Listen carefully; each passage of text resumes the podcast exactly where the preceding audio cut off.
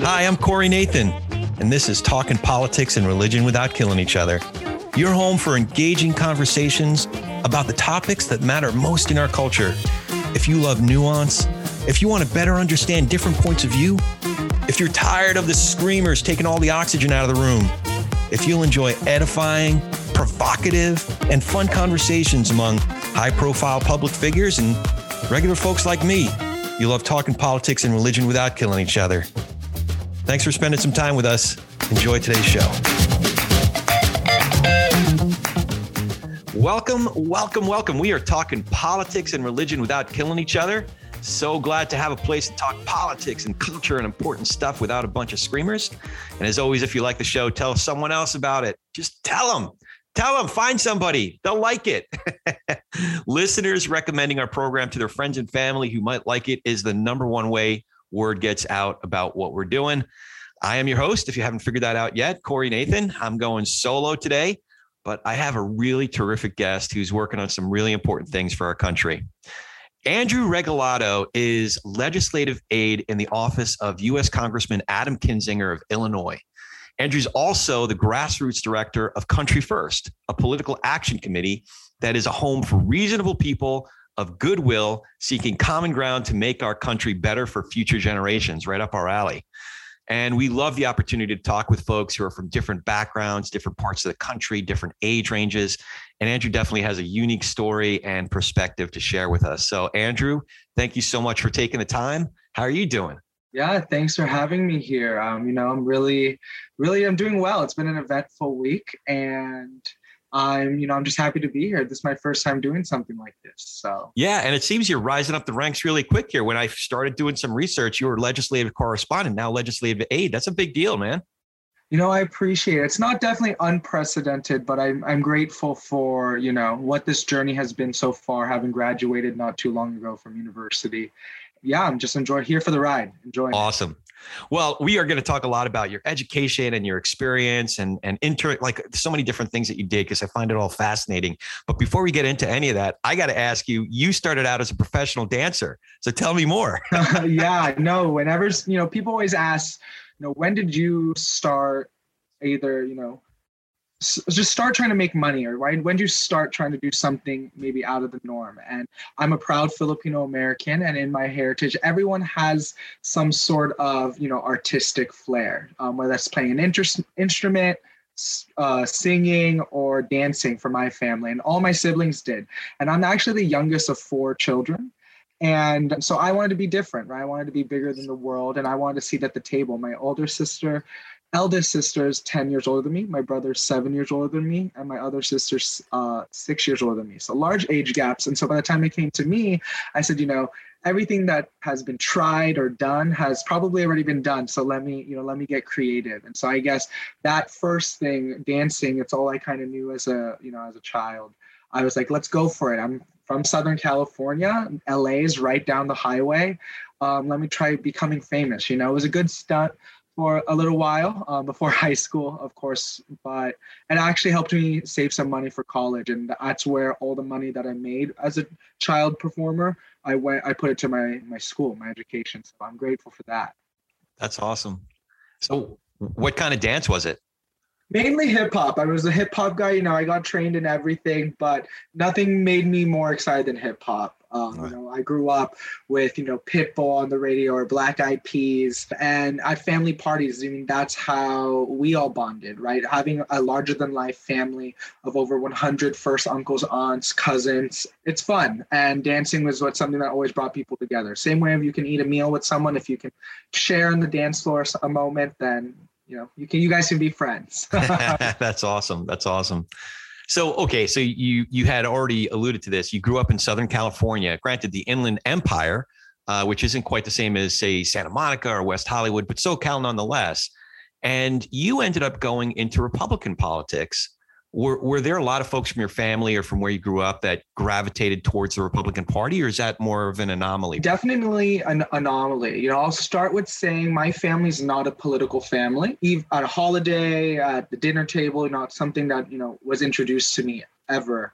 at a young age, both my ex- immediate extended family and my, you know, my close immediate family. And so, you know, firstly, I'd say just politics as a whole and wanting to study political science was already out of the norm. Um, but being from Southern California, especially a Filipino family from Southern California. No, I hate to harp on it again, but the average person, you know, that I went to high school with was taught go into science, right? That's something dependable. You know, my grandma was a pharmacist. That's what helped my family get, you know, immigrate from the Philippines to America. And so, you know, medicine or science was always, you know, the the suggested road. And so for me, I was just very passionate at a young age about leadership, right? Being part of something greater than self, making an impact in whatever space that you end up in, and trying to leave that better than you find found it, right? Um, very Athenian esque, but you know, and I don't know necessarily exactly what you know draw drew me to that, but I would say that you know I, I credit a lot to my family, whether that was seeing maybe I say always say I loved being the youngest because I had this opportunity to like kind of see how my siblings went about life or see how my older cousins went about life and maybe what went right and what you know didn't go maybe as planned. And I think that that's why natural leadership or community development. I mean, I think you know stem was a huge thing. I think just as much as stem was a huge thing when i was going through the education system so was about you know serving your community right? We service is i think to me in southern california wasn't just taught that that can be done through you know the armed services. It was also taught that you, you can do that through leadership positions. So I was involved with student leadership at a young age, and I think that's naturally why I wanted to, you know, understand politics, understand, you know, what is leadership as a career per se um, because I feel like yes, you know, we all know leadership is a value that you need in any industry, in any career, um, in any situation. Everyone I think has some level of leadership, and there's all different kinds of leaders. I recognize that, but I never really understood the political system outside of the Southern California bubble in terms of you know what does it mean to be Republican or Democrat. I think being raised in you know a blue state and a hyper blue area, which actually my whole time growing up was was was um, represented by a Republican. Republican, yeah. The... But I didn't really know, right? The thing, all I knew about was like you have to vote, and there's people you should split tickets, vote for the right person, right? Vote for the right leader, the good person. Um, I didn't understand it. I really didn't. And so as I was approaching, you know, senior year of high school, when I was starting to think about political science and what my major, and that just felt like a natural, you know, inclination. I really didn't leave Southern California as a Democrat or as a Republican. I, you know, I went, I actually sought a school outside of Southern California for that reason, right? I was like, I want to go experience other ways of life or people from other upbringings and understand their perspectives before I make some sort of decision, right? I definitely think as we are approaching the 2016 election, I graduated in 2016 of high school. You know, we already start seeing, oh, Republican bad, Democrat good. That's how I, at least I was taught in Southern California. So, you know, once I got to Syracuse, once I got out, I realized that there's so much more of what it means to be, you know, a you know affiliate with either party and what that looks like and for me i think throughout my journey and throughout my experience i found you know a lot of you know hope or belief in a lot of the Republican policies. But obviously, you know, nowadays, here I'm talking about 2016, you know, or my young journey, how it kind of led me to Republican politics, and we'll dive deeper for sure. But, you know, I know that that means something different now. So I'm happy to, you know, continue dissecting this with you. Yeah. Yeah. Uh, now, you mentioned your family and, and um, big family, lots of aunts and uncles and growing up around them, over 100 people at family gatherings. I was curious, were you around a lot of other kids with a similar background to you, like where you went to school, or did you feel pretty set apart? You know, that's that's it. I definitely knew other people with large families. I definitely knew other Filipino Americans. I knew, you know, I I diversity for me growing up and in, in respect to cultural and cultural and visual diversity and identity that was never i think a taboo for me. And i know we talk a lot about diversity inclusion now. For me it was diversity of perspective way of thought. I didn't know anybody that thought differently than me other than you know how should we spend my $12 or what should i do on the weekends? You know that i think was where you see the very big differences um, in in cultures when you're growing up in a, in a place like southern california right? How family spends money and how they find joy and and how they bond as a community is very different. Now where i felt different and where i set apart was i was i felt like i was one of the only people who wanted to burst out of the Southern California bubble, mm. who wanted to try out something else, right? To me, I was like, we're given, you know, two to four years, depending on, you know, your circumstance, and you can try something else, right? You can always come back. You know, your family is likely to be here.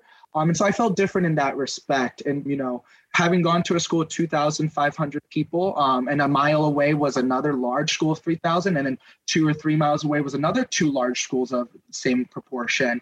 And yet I was felt like I was really part of a small group of, you know, if there's what, six to 800 people graduating from each high school. And there was probably only a handful of us between those four high schools, probably like maybe, you know, I, I can name only probably 10 other people I graduated with or 20 other people tops like that left the state oh, um, wow. and didn't go into the UC system or a Cal State or a local community college. And so, um, you know, I think I felt like a rarity in that respect. And, you know, I question sometimes, you know, why is that? Um, you know, I have my own thoughts. But we can jump into it if you want, but that I think is very different of, you know, that, that want to experience other backgrounds or way of thoughts and, or not. Yeah. You, you know, the other thing that you started to mention a little bit is, your your parents. Did you say your i i know i read about this but I, I, don't know if you said it already but first generation american i was just curious how that shaped your worldview or your values or your goals. Yeah that's awesome. I'm happy you know to dive deeper with this. So my dad um, came here when he was 17 from the philippines my mom came here when she was six from the philippines. Both different routes you know did not know both from different parts of the philippines um, and both um, you know for different reasons but that is their story you know and i'm i'm proud I, I love the immigrant story i'm grateful for it obviously and it's one that you know i want to protect and continue to advance but you know as a first generation american um, you know my parents they having you know they grew up here as well and they they experienced a lot. And i know it was a way different country that they experienced through their you know young years than i did. But they were very clear and say you know remember you know you aren't fully filipino you're american right? In terms of when we had various dialogues surrounding you know how you know how to act at home whether that's respect your elders or no no speaking back things like that. And but also remember you know you're not fully american right? So not going out on the weekends and staying out too late right? You should be conscientious of that that you know yeah well maybe some of your you know american friends that grew up here and identify white or whatever while they may be allowed to stay out later or do certain things or go to concerts that's not necessarily a given right? That's not something that's a that's something that needs to be earned right? So i think as a first generation american you sh- you shape a lot of you shape a lot of your identity around you know i'm not fully one but i'm not fully the other so who am i right? Mm. and you're trying i think you know growing up i'm grateful. I couldn't imagine growing up now. I think growing up i had space to figure that out and I, it's why I, I asked myself to go to college to help figure that out. And nowadays, I still think that, you know, young, our youth, our young people, I know I'm still pretty young, is given that space.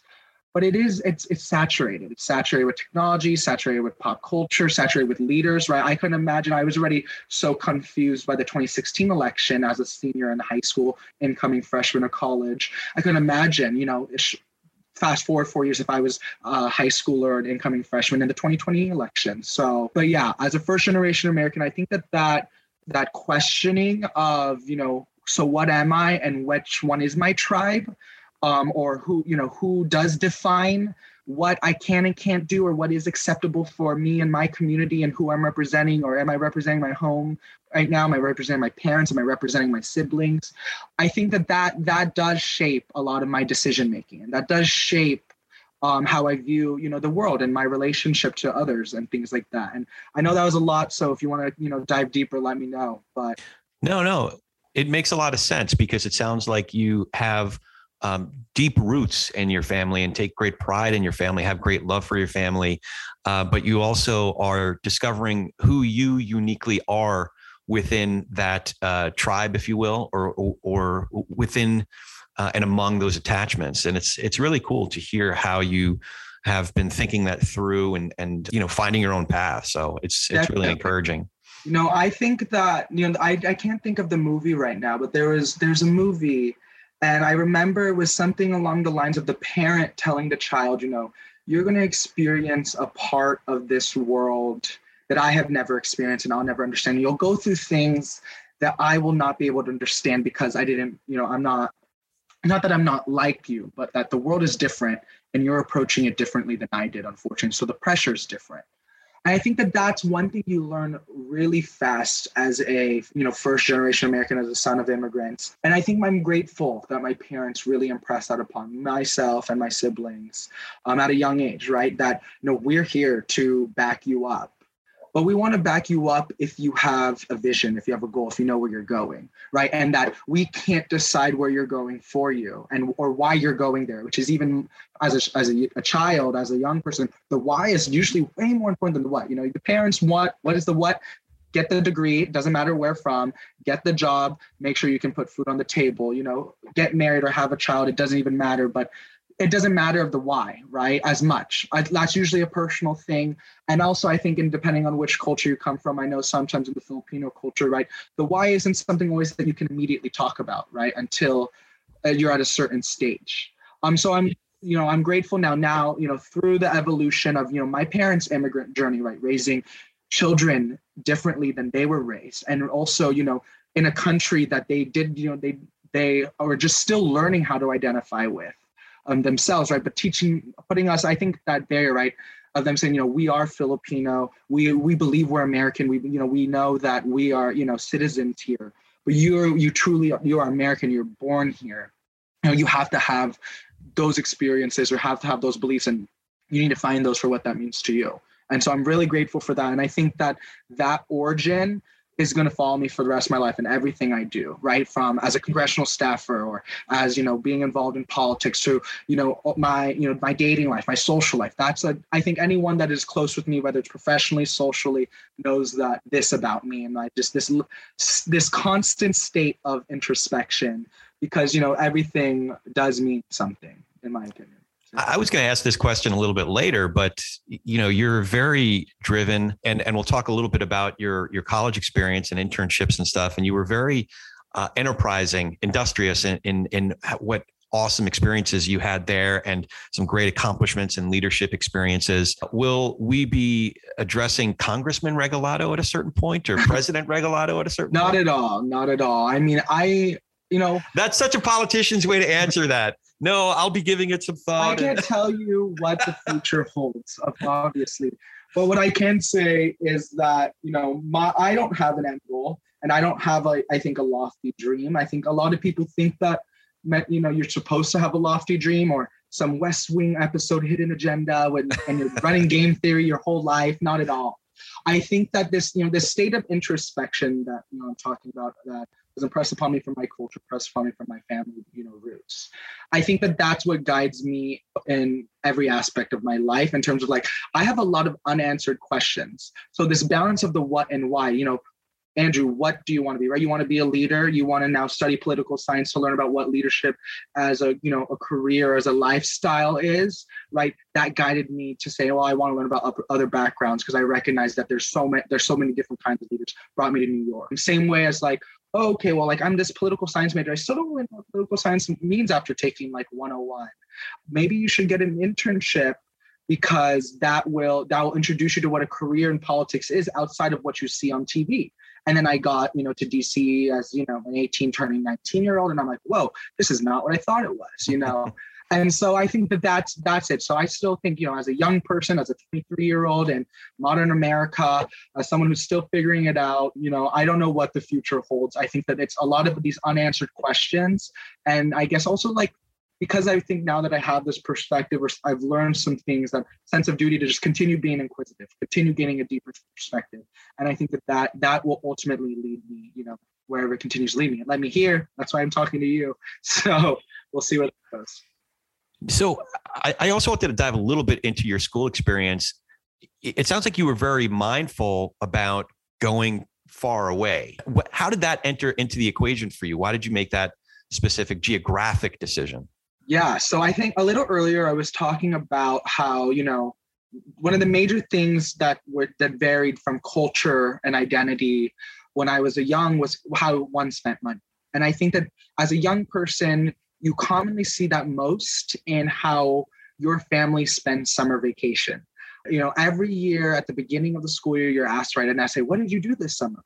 And most of the time, um, my, my myself and many of like my Filipino American friends, you know, it was usually like we just sat on the couch and hung out. But you know, you hear about all these you know all these fun family vacations that people went to. And you know you hear about these countries and we were just starting to get the internet. So you can now start googling and looking at pictures of those. And of course watching tv as i sat all summer watching tv you know you see other cities. And so i think for me you know i was constantly asking myself as you know as a young person how can i see more of this world that everyone talks about? And i also really looked up to my mom. My mom was uh, is a healthcare consultant self-employed and actually doesn't have a college degree so i'm even more proud of her and even look up to her that much more who has you know built her whole career around traveling. And i used to watch her all my life seeing she would you know fly in friday night and leave Sunday mornings. And so I, you know, I still I feel so close to my mom, but you know, seeing how she was going to different states and she would tell me about them and all the different cuisines, right? I loved sushi as a kid. And I'm like, oh, like this originates somewhere. And like, the sushi tastes the same everywhere? You know, so those are the kind of questions, like I said, that kind of guide me.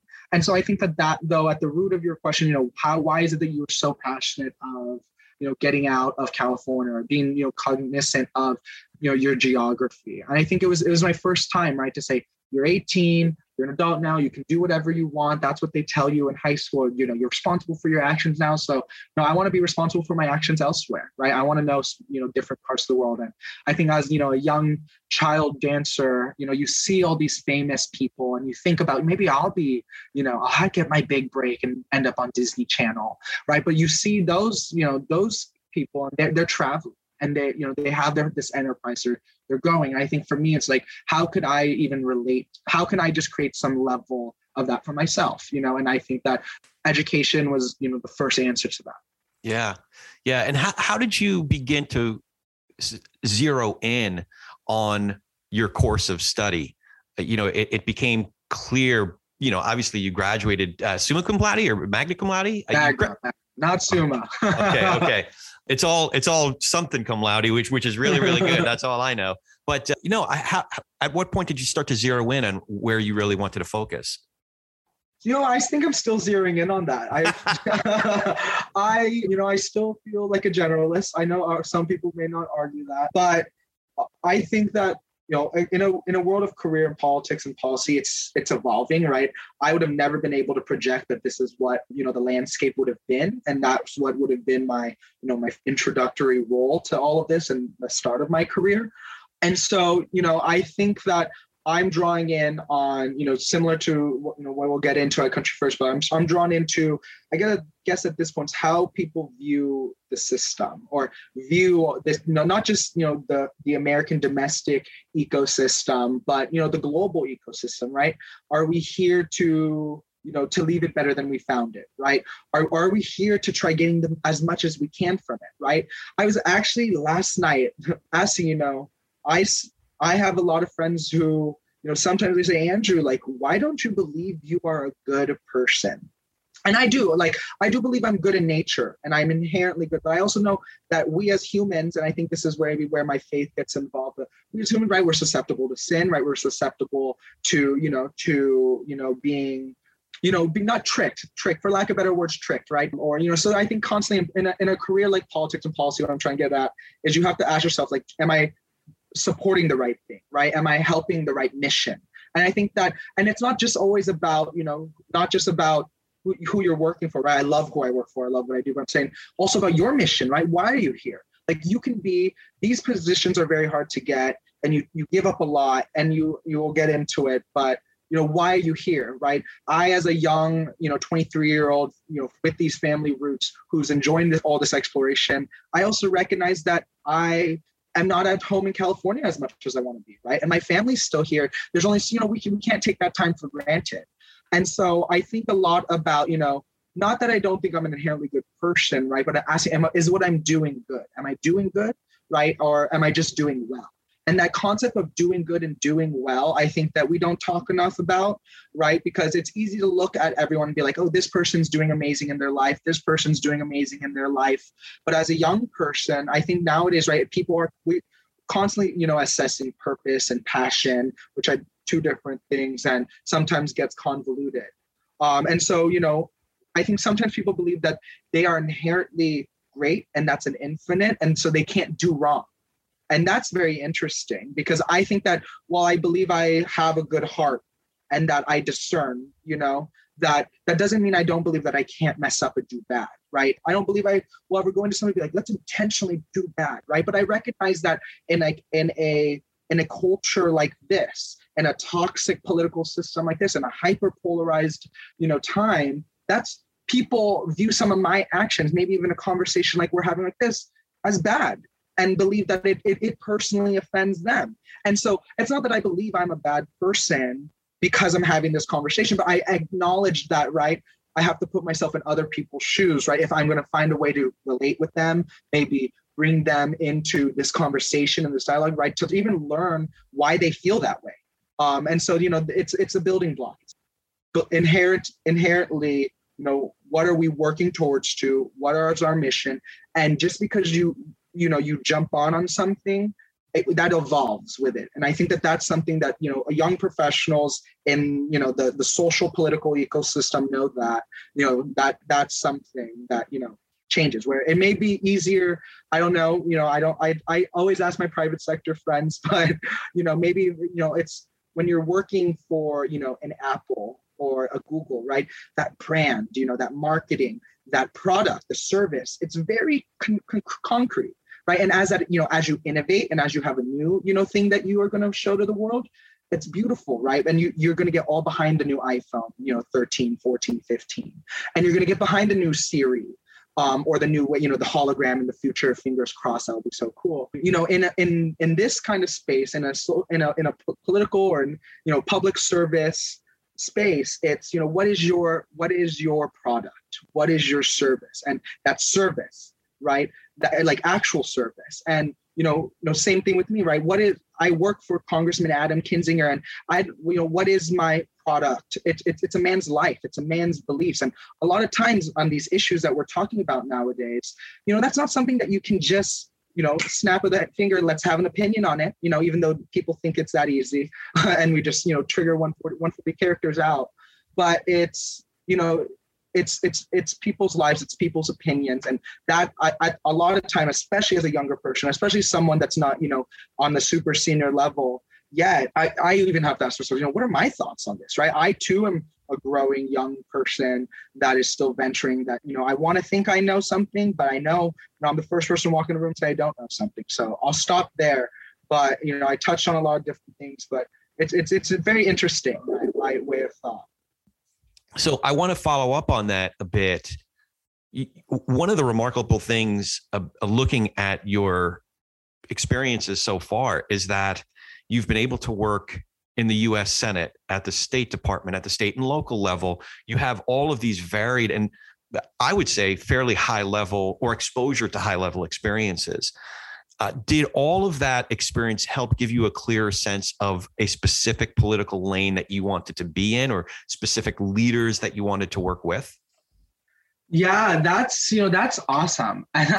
Another where well, sorry, it's like I'm always still answering this question, but you know I think that one thing that you learn early on as early on as a young professional, and I think it's a little different now, and we'll, we'll unpack that. But when I was going through, you know, the internships and going up in the system, I always say the system, but growing up in the circuit of DC and politics and New York or whatever. But you know, growing up in the circuit, I think that you you know you're taught you know have a have an ideological spectrum, right? Of you know where you want to work, whether that's first no, you know, Republican or Democrat. That that's that saves a lot of time for you. And then know your ideological spectrum, right? And I think that's where kind of you know the different caucuses may help you nowadays. But end of the day, you don't be too picky, right?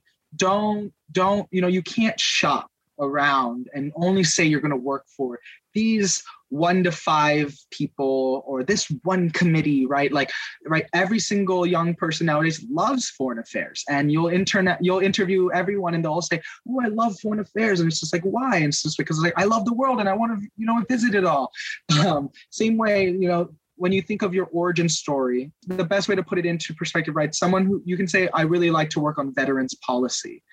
But then that person that says, "Oh, I grew up in a veteran family, which is why I want to continue advancing things for on behalf of you know veteran families or for veterans," that is a stronger answer in an interview, right? So I say apply that back to you know this concept of who do you work for, where on the spectrum do you work with.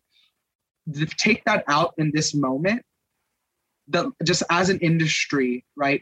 It's not like a Fortune 500 coming. Here's our incoming freshman class of you know 50 to 100 analysts, consultants, et cetera, et cetera, et cetera.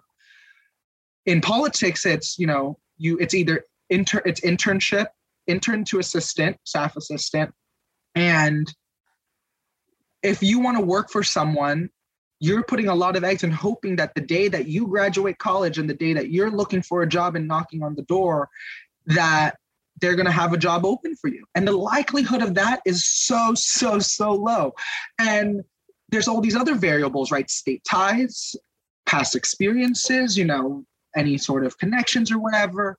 You know, it, it's, it's, it's, I, I always say it's kind of like a big crapshoot. And I think anyone who's honest about how you approach, you know, politics is, it, it is, you know, and you have to be frank about that. And so, you know, I didn't graduate college and was just like, oh, here's like the five people or the 10 people that I wanted to work for. Um, you know, but with that, I had been following, you know, my current boss, Congressman Kinsey, I've been following him actually since I was 18 years old, have looked up to, to him. And I was, you know, networking and I've heard, oh, here is this role that is open. And I applied for it and I got very lucky that I got selected for it. Um, I'm very grateful for that. But you know, going even into that application process, you know, I I knew it's like I had to prepare for the idea that this might not be my for me, right? And so maybe I would have worked started my career working for someone a little more conservative who had other different views. So, firstly, I'll start with saying, you know, I'm so, the stars aligned and I'm working in the ideological space that I want to work in, and that's awesome. But I, I know a lot of people a lot of my you know peers who can't say the same thing. And they won't they may not say it in a forum like this but you know who feel that way. And that's the reality of it. And i think you have to hope that you know when it, when the time comes that you are in a position of influence or power in terms of you know you start as an intern or an assistant those are administrative positions. You probably won't be influencing policy or a communication strategy at least until one, two, three, or four years into your, you know, into you know your your role or into your career, depending on you know how that how the career turns out for you and how long you choose to stay and how you you know how you choose your opportunities and manage that. And so that's very interesting to think about you know i'm you know i'm trans i just transitioned into this legislative aide role this is my first time after a year and a half that i am now you know meeting with Oh, I've, I've been I've met with external stakeholders before, but regularly meeting with external stakeholders and you know hearing these um, hearing these you know these concerns and thinking about them in terms of policy and in legislation. Um, and so it's nothing wrong. I'm not knocking you know the way the system's built. I do believe, you know, you learn so much, and that's why, you know, you start as an assistant. Like I learned things that I would have ever known, and right, and it kind of helps you understand the ecosystem and how to approach it and navigate it differently. Like, right, but I think what a lot of people don't realize is that the legislative process and the political process are completely two different things, right? And so what I mean by that is the legislative process here on Capitol, here, here on Congress is a different thing than the political process, right? What's running back home, knocking doors, and you know what you do, right? And what I mean by that also is though what happens on Capitol Hill, like while it's inherently political, I don't necessarily believe it is politics 24 7 right? I believe politics 24 7 is people that are out on the trails or out in the news networks and you know talking to journalists and things like that. Um, and so with that as a young professional when deciding you know where am i going to work in the system right? If you want to just learn how to serve and in government and right and how to enact change and change that may last and help your community or your respective communities that is way different than politics and deciding who to work for. And I think that's one thing I think of people that aren't in DC or who haven't, you know, interned or worked or know someone who doesn't doesn't realize that that it is a very out of body interest you know that this in all this introspection i'm talking about it's very out of body experience because the work that you do doesn't always relate which is again the legislative process i speak of doesn't always relate to one's politics and so you know you have there's there's different kinds of things that i'll say that you know as a young person i've always said I, I like to know my role and I like to know where it's it, right? Is my job here to influence policy? Is it not, right? Is my job to add my perspective or not? And knowing those situations, right? Sometimes you're not, you're being asked to go into a room to take notes, right? Let's just say that's an example. I, am not commonly asked to do this, but you know, so you may, let's say you're asked to, in a room to, to take notes. That's not being asked to interject into the conversation. Um, I think though, and, and and the vice versa though, though, should there be something that's you know a red flag, you know, that's going across someone's you know of influence or of powers eyes or ears could i interject right and you need to know that and so working in a space where i feel i knew that I, i'm comfortable sharing with my colleagues. I knew my colleagues valued my opinion. Even when my opinion wasn't necessarily you know invited that i knew that uh, it was welcomed early on in my career and i'm grateful for that. And so that's a type of place that i knew i wanted to work in that i'm not always trying to you know sound the alarm or get into the weeds of things but is there an opportunity for the things that i hold close to my heart for me to speak on? I think working in a place where you know i'm allowed to disagree. And i think that that's one thing it's everyone no matter how polarized you know you you how people view your boss or whatever most people you know are allowed to openly disagree with you know their bosses or whatever. And you know and that's grateful. But knowing that that's not something that you have to feel bad about. But i think that that's why you know everything that i got all these variables. I know they're very open-ended and please ask me to clarify anything that i can. But i'll say as a young person growing up in this system something that i saw that was you know that's concerning is how can I be a better Republican or a better Democrat? And what I mean by that is, as a young person, because you know how many people want your role, because you know how competitive it is, and because you know how hard it is to get promoted, it's as if that you are willing to take stances that you know aren't really your stances so that so that you can be that that that that person everyone looks to for you know X policy or how to be the most Republican or Democratic. It's like it's, that's I think why young people get polarized or why people end up taking on their issues. It's so it's that you know, like I said early on, it by the time that you're influencing policy, you've already been around for a few years. And by the time you're doing what you really want to do and what you came here to do, it's been a couple of years. And so during that couple of years, you've transitioned into you know something that you did whatever you transitioned to whatever had to help you get there i guess and i respect everyone you know it's your it's those careers right but it's interesting seeing people t- seeing that right seeing people become more i don't like using polarized because i don't think people mean to but more polarized in a way because you know they think that that's what's going to get them more attention or more respect or you know better paid or etc that's that's interesting. It's interesting seeing that. What was it about Congressman Kinzinger as you know a leader, a politician, or just as a person that you specifically wanted to go work with him? Yeah, I mean, looking firstly young leadership i think you know there are a lot of old people in dc um, that you see per, on dc there's a lot of old people that you see on tv on dc but everyone that are that's not on TV is like my age. Um, you know, this is a city of 20 year olds, and I think that that's one thing. You know, for the listeners, like your government's ran by a lot of young people, and you know that's really that's really you know it. it I think that's for me was uplifting when I came here and empowering, knowing that wow, I can make such a difference at such a young age. But with that, with respect to that, I was like, who are the young people? You know, maybe 5, 10, 15 years ahead of me um, that are making a difference. And that's why, you know, at 18 years old, you know, I started following Congressman Kinzinger, right? He started when he was 30 years old. He, you know, he he's a maverick in his own right. And he's not willing, he's willing to speak up for what he believes in.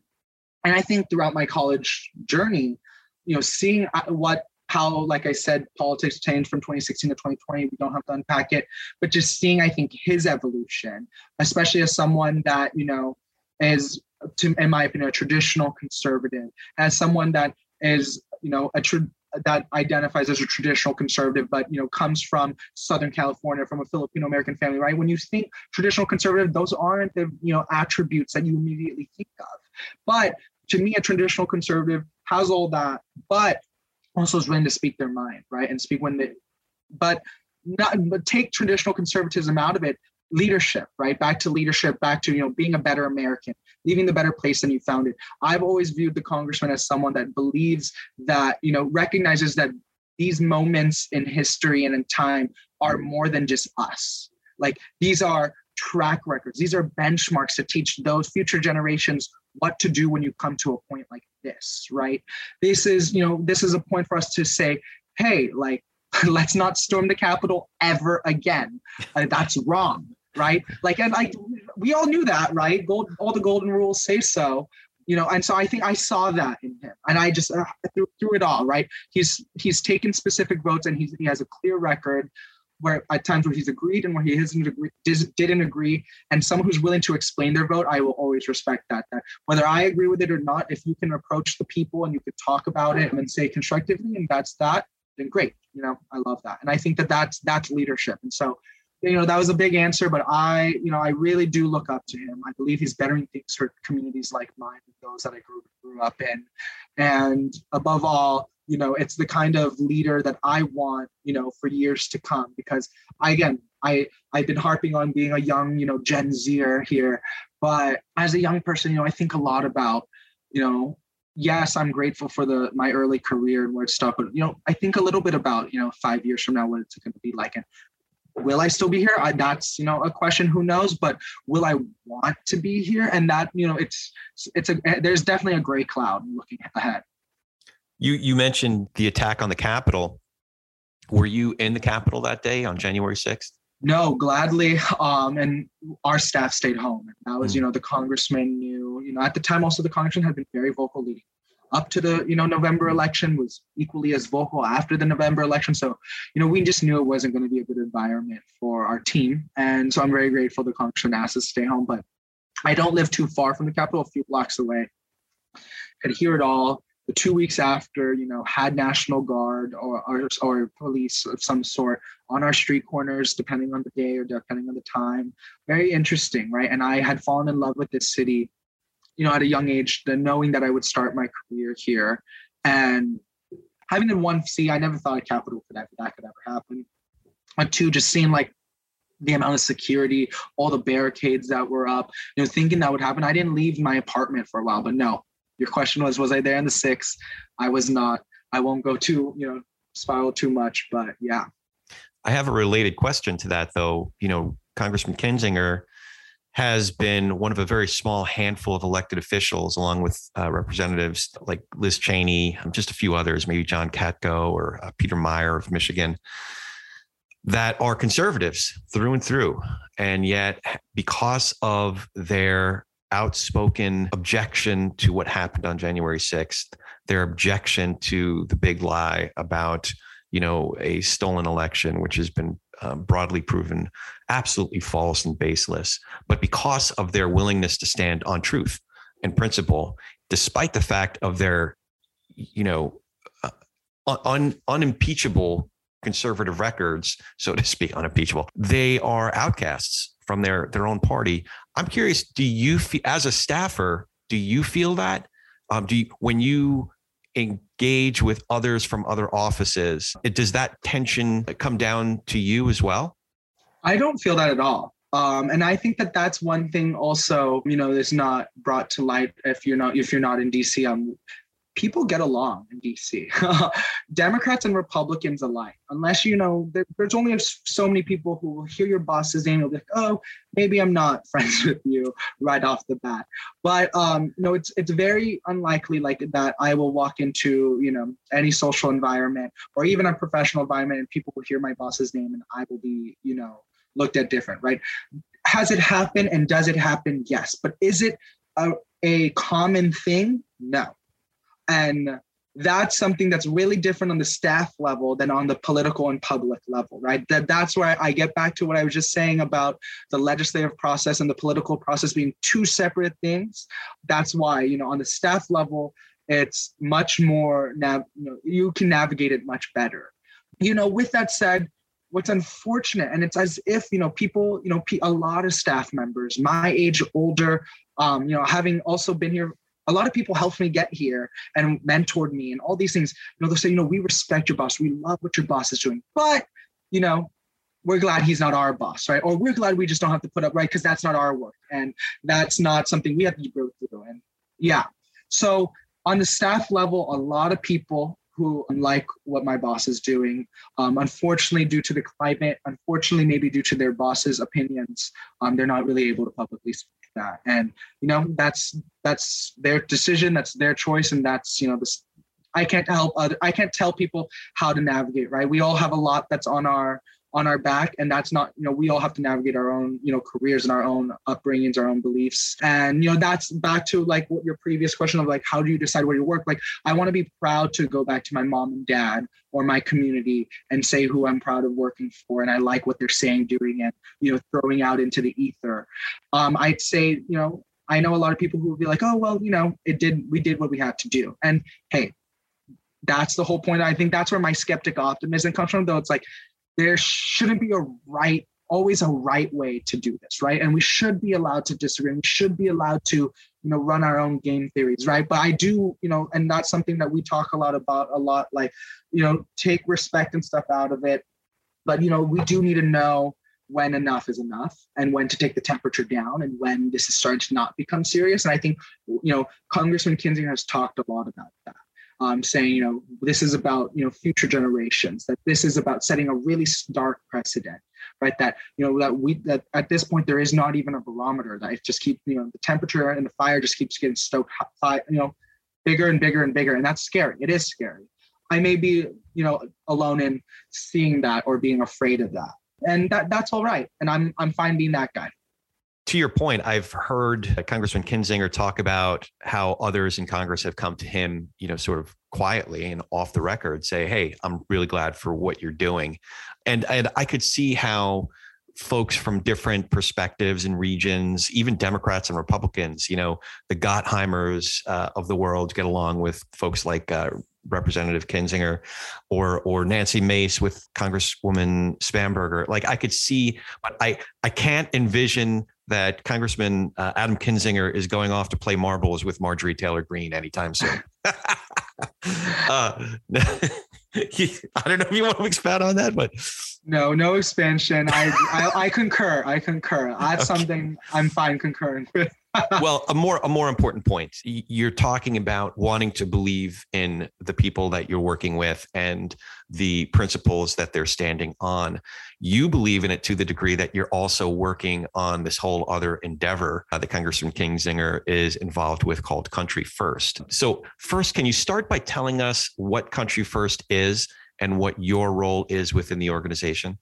Yes. So Country First, it's, you know, the congressman's political initiative right now. It's a public action committee, you know, and our focus is like my, you know, jacket says, um, putting country over party, you know, recognizing that, you know, it's not about being a better Republican, being a better Democrat.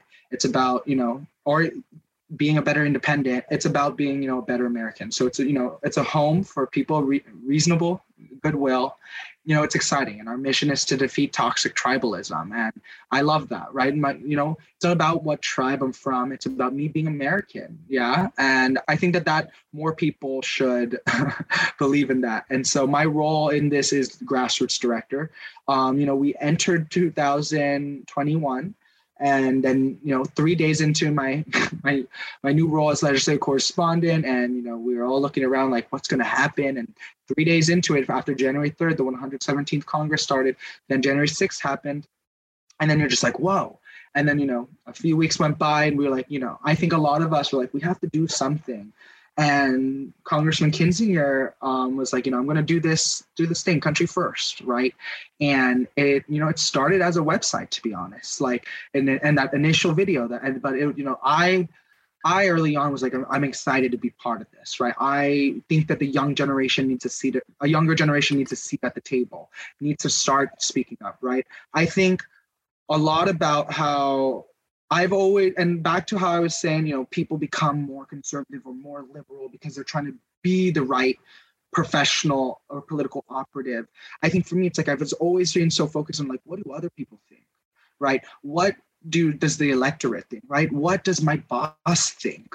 Um, and all this stuff that it gets to a point where you're like, it gets so trying to say, what do you think? But I think it was one of those moments, January 2021, where I was saying, you know, it's time that I bring some, like, I don't just bring myself and my talent to the table, but I actually bring an idea to the table. And I I bring some sort of direction per se. And I know a lot of people do that in their own way, shape, or form, or believe they're doing that in their own way, shape, or form. But something that that would bring other people together, that would not be just spreading hate. Like I'm just like so tired of the hate.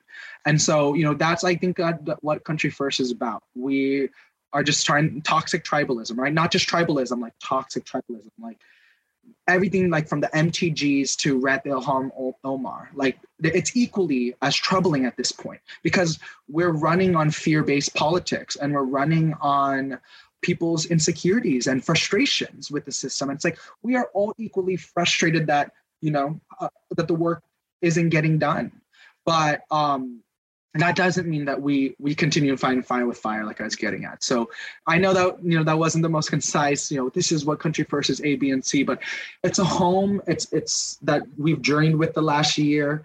Um, it's grown dramatically and it's just continued to grow. And i'm the grassroots director so i help oversee all of our grassroots efforts whether that's you know it's changed dramatically over the last year, but we are launching state chapters throughout the country. We are working with you know partner organizations like Bridge USA um, on college campuses.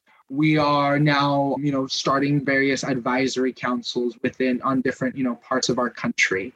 The, the congressman does his podcast, um, things like that. So it's it's just a different. We're trying to bring a different light. You know, I think a lot of people right now are looking at our political system and thinking it's one or the other. Right? It's Trump or the Biden. It's the pro-choice or the pro-life. It's you know Green New Deal or whatever the opposite of the Green New Deal is.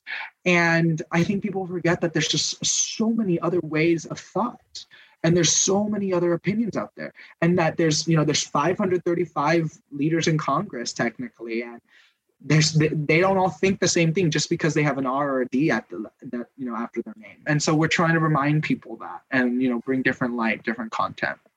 I do want to talk a little bit more specifically about the mission. And by the way, I do commend the website to anyone who's interested in crazy ideas like comment finding common ground you know but the website is countryfirst.com and first is one st uh, like the number first so countryfirst.com.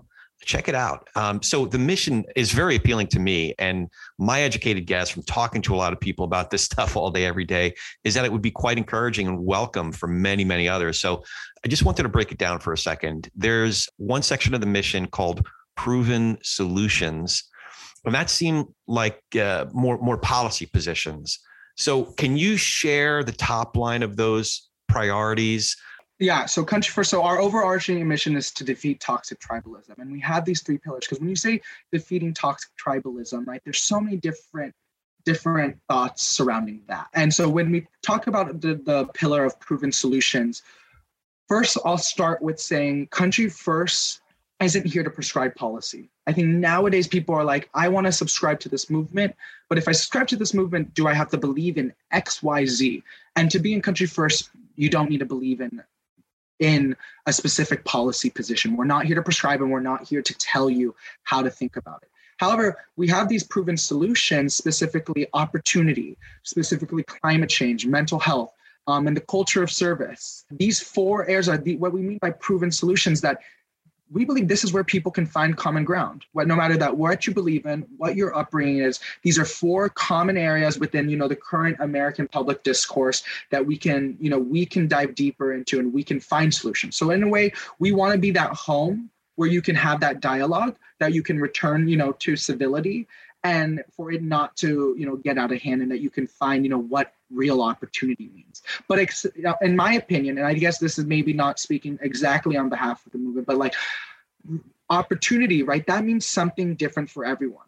And I country first, it may you may get to the point in one of our you know discussions in one of our events where you realize like, wow, like this means something so different to you know a Democrat or Republican or you know a West Coaster versus an East Coaster, um, where that you just have respect and you leave it at that and you simmer on that, and that's important. I think that that's part where how I grew up. That's how I always understood you know policy discussions. So the, you know the proven solutions, these four areas. I think that nowadays anyone can say, right, we all want a bet- better opportunity for our families, whether you're rich, poor, you know, no matter what my, you know culture you identify with, you want better opportunity for yourself and for your family. That's interesting. I was going to ask what concrete steps can be made on these issues, but it sounds like having the conversations on these issues like opportunity, climate and conservation, mental health, and, and a culture of service, that the, the having the conversation is the point. Uh, yes. And then and then solutions can arise from those converse having those conversations among exactly. a diverse group of people. Exactly. I was actually curious that I, I haven't heard mental health as part of you don't hear a lot of politicians talking about that. So it was interesting to see that as one of the uh, on the list of priorities to, to discuss. Yeah I know. They should discuss it more in my opinion but i definitely think you know on when you're thinking of like as grassroots or when we're in you know when we're really down and having the conversation i think a lot of people are ready to talk about mental health and they just don't know how. And i think that that's part of the reason why we're saying let's talk about it yeah. And let's, you know, let's set those, let's set that framework together. So then repairing and restoring democracy is its own section of the mission. Can you diagnose what you see as the underlying problems with our democracy? And then what, what are some of the ways Country First would restore it as to, to use the um, terminology there? Yeah. So, you know, restoring democracy, obviously, where I, with this pillar, this is where I say, you know, things like January 6th, right? And how, you know, how that got us there, that we, that people truly thought that like, like half of the country almost thought that their vote was Ill, potentially illegitimate or that some subgroup thought that their vote was illegitimate, that it was justified and right for them to storm the building. That is wild. Like, and so I guess firstly, restoring democracy is that a lot of this is restoring faith in the system, right? Having trust in our institutions. Country First 100% isn't trying to like, you know, dismantle the system. You hear that nowadays and it's people love that. They're like, yeah, but no, we're like we're like, no, let's better the system. Woo, like let's restore it. Um, and so that's where, you know, what we're getting at here. And so when we're talking about, you know, first of all, like gerrymandering, you know, gerrymandering is horrible, and that's one of the pillars that we have under there. And it's it's a political process, and there's not much you know you can do about it currently, unless you know. And that's something that has to be started from the ground up. When we think of our current primary system, primaries, the reason why toxic partisans continue to win is because the ones that make the loudest noise and how to be a better Republican, how to be a Democrat, even how we're seeing in the staff level, in the public, right? It's what gets those, you know, only like 20% of the people, right, of the actual Republicans, out of the 100% of Republicans that will vote in the general election, only 20% of them will show up for the primary. And that's an issue. And the 20% of the ones that care the most and are the ones that maybe are pushing people to be that toxic personality and is what's continuing to sell that. So I think we, you know, we're, we're talking about, let's talk about primary reform. How can we prevent that? How can we get more people, you know, to to vote and, and to you know and to participate. You know a lot of i talk to a lot of republicans that are like i'm changing my you know my my party affiliation and i you know and i'm going to become an independent or i'm just going you know i'm going to do this. And you know i say you know respect like that's an individual's choice and an individual journey. So you know there's it's not that but i'm also saying you know a lot of times you know like we need you right? Like, and that's not me trying to speak on behalf of the Republican Party. That's not me trying to speak on behalf of, you know, the leaders that I don't condone.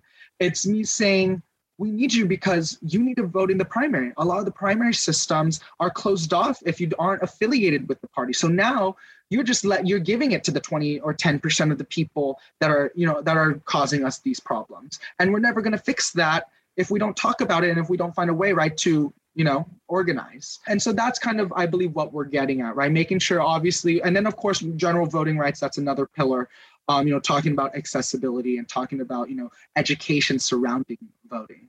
Yeah so voting rights and election integrity primary election reform and gerrymandering it can be discouraging because we've seen uh, different bills on voting rights uh, for the people act or the john lewis voting rights advancement act run into serious problems in congress but it sounds like you're to use your phrase, uh, it, it's more of a bottom up solution. And again, to have these conversations among different people of different perspectives, but people of goodwill and who come together in good faith is really the point. And then, and then the third part of the mission that I'd love for you to address, as I was reading through it, it sounded, uh, it's called mending divisions, and and it's more about where we are as a culture. So, can you discuss the different aspects of mending divisions of that section? Yeah, you know, I think mending division, divisions is what I've been getting at this entire time, right? Like, like you said, culturally, um, you know, country first isn't a political mo- movement. It's a civic and social movement. This is a cultural step that we all need to take that we believe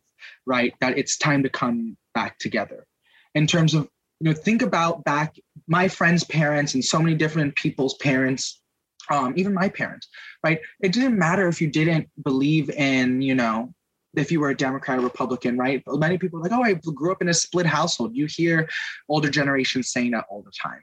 Nowadays, as even as a young person, right? If you don't date outside of your party and you don't go to, you know, you don't, your kids don't hang out with someone out of, you know, oh, I don't agree with their parents and all the stuff they, you know, they have around their household or what they're saying to you you can't right so it's a, this this cancel culture to you know to both sides of saying like they're the bad people and we're the good people. That needs to stop. And that's what we mean by mending divisions. Is it's time to come back together, being like, being a Democrat or Republican is just believing in ways or approaches to how to fix our country's problems. But that we are all we all do intend go lead with good intent and we do lead with you know with want to better, right? With altruism. And so when we talk about country over party, that's the first thing. That's the first pillar willing to do what you believe is best for your country over what your party is telling you like right? Why is it that everything in congress or everything nowadays is it's like oh what are the other republicans? So you're not a true republican if you, you know if you vote for this infrastructure package. But in this infrastructure package 17 billion is coming to you know the home your home state that you represent and it's actually helping direct things in your district right? But that's an issue because it's not you know that's not good enough right? So that's an example of country over partyism. How can we go back get back to a place where we understand that one's vote or one's action at times isn't all about representing their party it's about representing their country and making it better for everyone. Standing for truth in a world of misinformation you know when i first was introduced to misinformation and the topic of misinformation it's just thoughts of oh like false websites out there that are scams and i think that people still think of it like that but misinformation is equally as saying, like, you know, I could say, oh, Corey, your hair's blue. And then, like, oh, yeah, I just had this super cool podcast interview with this guy named Corey. His is blue. And my best friend probably would believe me. Like, that's misinformation. And that is happening every single day on the news, no matter all the stations, all the Twitter feeds, all the sides, and we just need to get back to it's like, hey, like if someone tells you, hey, Corey's na- hair is blue, like search him up on LinkedIn, search him up, you know, find his birth certificate, figure out where who he is, look for his Facebook profile. That was what we mean by standing for truth. It's time to you know trust but verify at this point. And lastly, building common ground. Again, we're not the, the, the actionable item, the takeaway from country first is that opportunity of knowing that this is a home. It's always going to be a home that you can return to, and that you're going to walk away with an opportunity to actually see, you know, those that are not like you, you know, in all ways, shapes, and forms. You know, we were talking about diversity earlier, and that's what we mean. Building common ground that this is an opportunity for us, you know, to grow together to make a better country together to have more understanding and so that you know this pillar mend division sorry to get so passionate about but it's one of my favorites and i think in the grassroots space is what i get to you know interact with most day to day that's awesome country over party stand for truth and build common ground mending divisions i love it so i do have one last question for you do you have any questions for me yeah no i'd love to hear you know i guess we've talked a lot right about you know what is it like in DC? Or, you know, also what you know, what's what you're doing on the national level and what's happening in the national, you know, sphere. I guess I, uh, you know, I always say one of the biggest issues for us as political staff, operatives, etc., is that we don't have enough of these kind of conversations with people that aren't currently based in DC or working in politics and are not aren't our family members.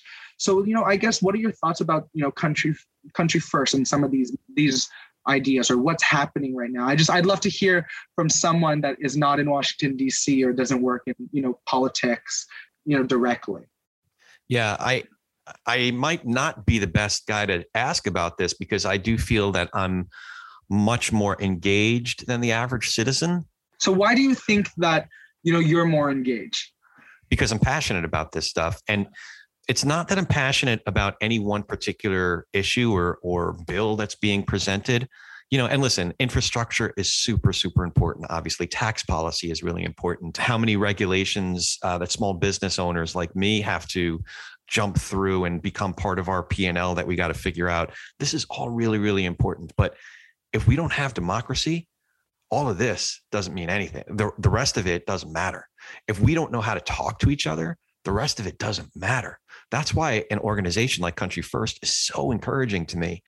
So do you think that we need to raise more passion in people for them to care more? Like, so we need to make people in a way a little more patriotic or, you know, is that through education? Because that's what I ask myself as like a grassroots director. It's like, how do you get people to want to build common ground or to mend divisions or, you know, repair democracy? Well, I've come to the conclusion that we cannot we cannot change someone's opinion typically by 180 degrees in one conversation but we can we can change it by one degree and especially if we're willing to bring one degree of nuance to our own views you know i, I had this exchange with someone yesterday a lot of folks were jumping on me because I have someone close to me that I really love who hasn't gotten the vaccine. And I explained that, listen, at a certain point, this person was going to get, get it. And, but, but so many people like shamed him and harassed him and jumped on him and made him feel like a terrible person for not having already gotten it. At a certain point, he was just like, to hell with all of you. Now I'm never going to get it. Now that might seem like an immature reaction. And of those of us who've gotten the vaccine and did a lot of research about it, feel really strongly and feel like it's our community duty to get the vaccine. But I was just trying to explain that I came to understand where this person was coming from. And all I want to do is stay in the conversation with him. I just want to stay in the conversation with him. So one person told me, I haven't had a lot of success. I've gotten into a hundred of these conversations and I was only able to get somewhere with one person. And she said, and th- that's because I, we had we both had buy-in. I was willing to really thoroughly go through each piece of information she sent me, and and but she was willing to go through each piece of information I sent her. And she ultimately, because she stayed in the conversation without all the judgment and the you know the name calling and the finger wagging, because of that, ultimately over a long i don't know how many months it was maybe three or four months she was able to persuade this person so i think i think we i think if we're looking for that big you know revelation all in one moment i think we're going to be sorely disappointed because the work is in the moment to moment to moment day to day to day. And and that's you know we just have to be committed to like one brick at a time kind of a thing. 100% and that's exactly what we're doing at country first but you know it's affirming hearing you i know people hearing from you who talks to so many different people. Um, and you know, i think it's awesome right and i think it's inspiring because you know i always say like what can we do more? Like we're devoting like our, all of our like lives and efforts to it. And it's i think we're all on the same page right? And we're starting to all wake up right? And saying this isn't going to be solved overnight. And you know we have i talk a lot about how you know we're supposed to be the smartest as a generation, all, all levels, right? just the smartest time for humans. Right? We have the most access to information, technology, et cetera, et cetera. But it's as if like we don't know what to do with that information, and we don't know how you know to listen anymore because we have a snap of the finger. We don't have to wait for the Sunday paper.